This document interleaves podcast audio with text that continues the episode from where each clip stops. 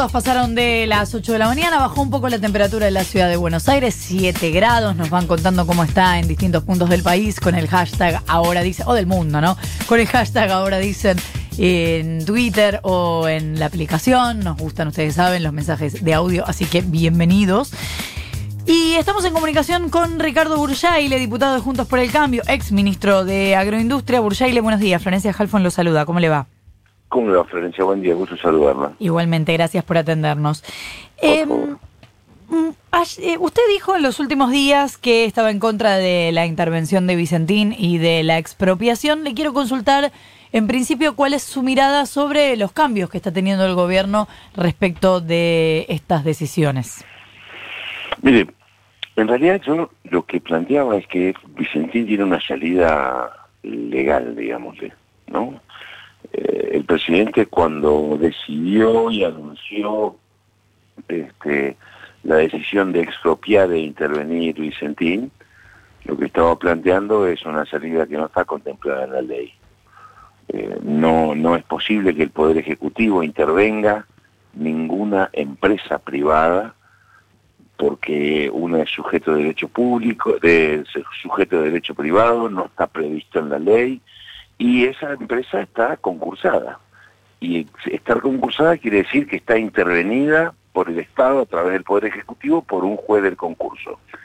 Creo que la alternativa que se plantea con posterioridad, que es la alternativa que plantea la provincia de Santa Fe, es exactamente la misma, es desapoderar a la conducción de, de la empresa Vicentín para terminar eh, de la misma manera, hasta la finalización del concurso y manejar la empresa a partir de la intervención.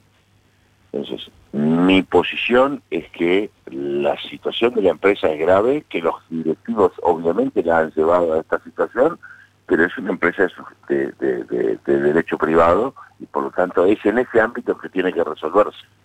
¿Los directivos la han llevado a esta situación? ¿Qué quiere decir? Supuesto que producto del mal manejo y de los errores de los directivos es que la empresa está en situación de cesación de pago. Pero repito, es de derecho privado. Si cada empresa que entra en cesación de pagos o cada, por más importante que fuere este, el Estado va a intervenir eh, expropiándola, interviniéndola, creo que estamos saliendo del sistema capitalista que dice el presidente en el que estamos para entrar en otro esquema. Usted dice mal manejo, pero no cree que fue una estafa. Yo no tengo elementos y eso está denunciado en la justicia. Y si fuere, supongamos que lo fuere, ¿qué cambia? No, le pregunto porque si en el medio... No, no, yo no, no tengo elementos para yo no lo tengo, no digo que no lo haya ni no lo haya visto. Digo que podría cambiar en el sentido de si el Estado, primero, eh, si el Estado es uno... Vamos a ponerlo al revés, Florencia. Supongamos que un proveedor, usted es proveedora de alguien y la estafa. ¿Qué hacemos? ¿Lo intervenimos? No, por eso le aclaraba que el Estado tuvo, eh, en este caso, dos eh, modos de intervenir, digamos. Uno es como damnificado y otro es por eh, intermediario en las decisiones, digamos, en algunas de las decisiones. Mire, la ley de concursos prevé todas las situaciones porque está intervenida por un juez. Lo que pasa es que en la Argentina no pareciera que el poder judicial, salvo cuando se trata, se trata de casos de tinte político, no tiene importancia. La empresa está intervenida por el Estado de Florencia. Está intervenida. Lo que no está intervenida por el Poder Ejecutivo, pero está intervenida por el Estado a través de un juez.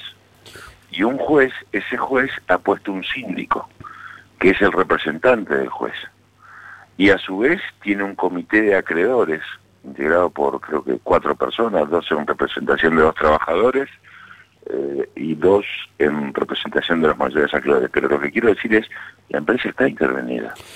Eh, Bursaile, ¿qué tal? Nicolás Fiorentino lo saluda. Lo saco del, del, término de la situación este, estrictamente jurídica eh, del concurso y, lo, lo, invito a pensar un poco hacia adelante. Si eh, el Estado como, como parte del de, eh, el grupo de acreedores de Vicentín lograra reunir un comité de acreedores que supere el 50% de la deuda concursal y propusiera y hubiese acuerdo en ese comité de acreedores para que la empresa quede bajo conducción estatal dentro del marco del concurso. ¿Usted estaría de acuerdo?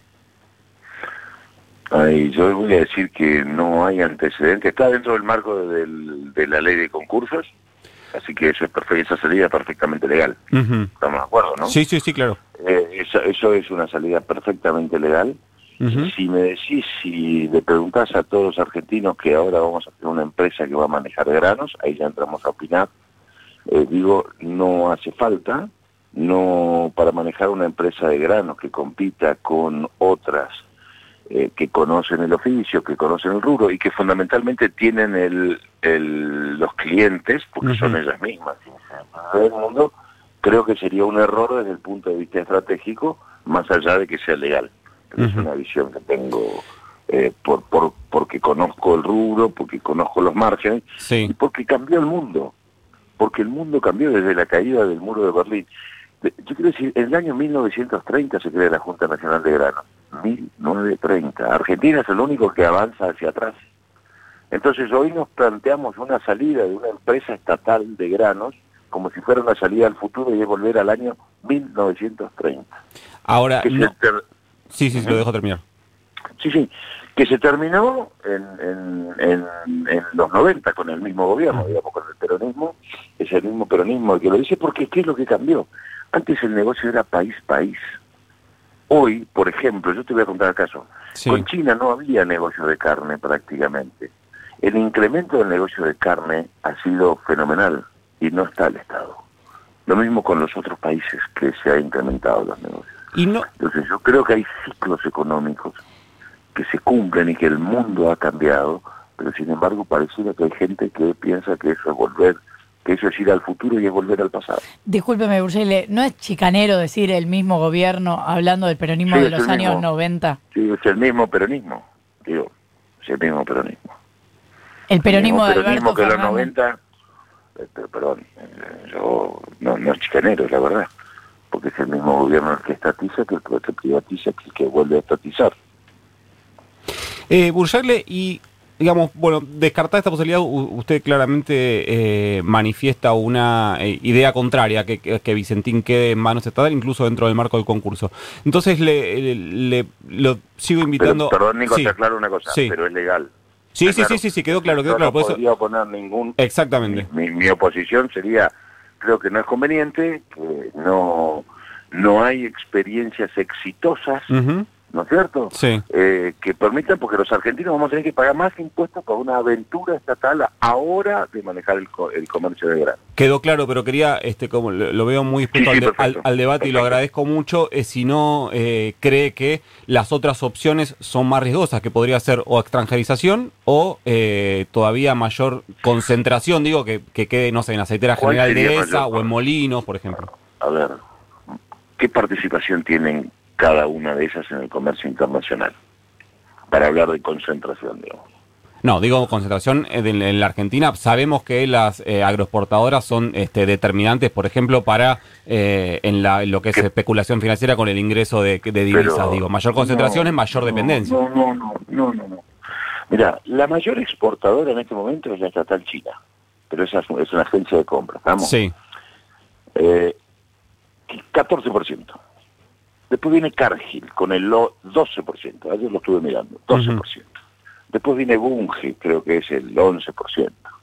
Después viene, no me acuerdo cuál, después viene eh, AGB con el 9% y después viene Vicentín con el 9%.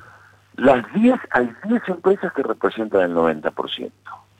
No podemos hablar de concentración, de ninguna manera, de ninguna manera cuánto se va a repartir y cuánto se está repartiendo. Yo creo que eso es un error y es un argumento para tratar de justificar una decisión que a mi criterio es equivocada. Este es el primer punto. No hay concentración.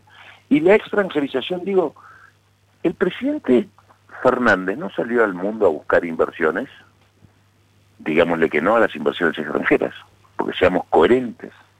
Porque si no queremos inversión extranjera, no salgamos al mundo a buscarla, este es el primer punto. El segundo punto, en cuanto a la liquidación de divisas, el Banco Central es quien da el plazo para el ingreso de las divisas.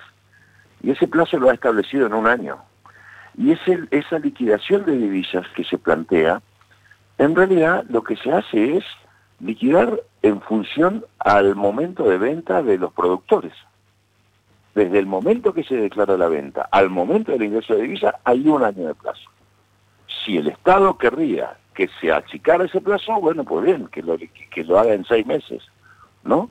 Pero eh, creo que cuando se dice eso, eh, realmente no se terminan de atar todos los, los hilos respecto a una decisión importante y creo que se habla de temas con, con, con bastante poca precisión. Y otra, otra discusión que también queda atravesada por eh, Vicentín es el financiamiento de campañas y de partidos políticos. ¿No cree que eh, estaría bueno eh, revisar el financiamiento privado de, campañas políticas? Absolutamente, absolutamente de acuerdo. ¿Y Absolutamente de acuerdo. Mira, nosotros propusimos, porque es la misma empresa que financió a al Frente para la Victoria. En 2007. Digo, y lo habrá hecho ahora también. Estas empresas grandes financian a todos los, que tienen chance de, ganar, vamos a ser sinceros. Entonces lo que tenemos que hacer es una ley de partidos políticos y de financiamiento de los partidos políticos moderna, cosa que se ha negado a discutir el hoy oficialismo. Todos dijimos que teníamos que ir hacia una boleta única, por ejemplo, el oficialismo no quiere ir a una boleta única. ¿Entendés? Entonces, todo eso debería desaparecer, toda esta impresión de boletas. A mí me extraña que mucha gente que, que, milita y que yo comparto el ambientalismo no esté pensando en lo que significa en términos de contaminación de, y, de uso de, de tala de bosques, pensar en la cantidad de papel que se usa y se tira para una campaña política que podríamos estar haciendo con boleta única, por ejemplo con lo cual estarías bajando eh, el aporte de la campaña política. Ahora, si de lo que estamos hablando, si el razonamiento para estatizar una empresa es aportó a la campaña de alguien, liquida divisas, y la verdad es que liquida divisas en función a la ley que el propio oficialismo le da, eh, yo creo que no estamos en el buen camino y después no nos quejemos cuando no invierten en la Argentina. Eh, Burjaile, ¿qué piensa de las causas de espionaje en el macrismo, donde hasta la reta se presentó como querellante por haber sido espiado? Me parece fantástico, me parece fantástico que se presente, me parece fantástico que, se investigue. Eh, lo que digo es que, que si así lo hicieron, ahora no lo sé, que paguen las consecuencias. ¿Le preocupa? ¿Le parece posible? No, no lo sé, no lo sé, Florencia. A mí me parece que evidentemente hay un problema en, todo esto, porque si eso es cierto, y le agregamos los informes secretos que tenía Cristina Kirchner en su casa, me parece que es de una gravedad extrema a la que estamos expuestos todos. ¿Está entre los espiados, o Zafó? ¿Usted está entre los espiados o Zafó? no, yo creo, creo que no, no tenía no era muy interesante mi vida ni nada por el estilo. No, no, no, no leí nunca. Pero ahora me parecería horroroso, ¿no? En serio lo digo. Me, me, parece me parece horroroso que estemos espiando a la gente. Eh, me cuesta creer, pero pero porque yo no lo crea no quiere decir que no exista, ¿no? Eh, está claro. Entonces, me parece bárbaro que se investigue, que se dilucide. Eh, si me preguntas si creo, te digo, Creo que es una mano de obra que siempre existe dando vuelta. Eh, no me gustaría que sea cierto y me gustaría que se aclare tanto esto como lo de los papeles y el informe de Cristina que tenía en su casa de Calafate cuando se ganó. Ricardo Burchaile, diputado de Juntos por el Cambio, ex ministro de Agroindustria, muchísimas gracias por habernos atendido. No, por favor, gracias a ustedes, muy amable de su parte. Igualmente, 8 y 25. Todo el mundo habla.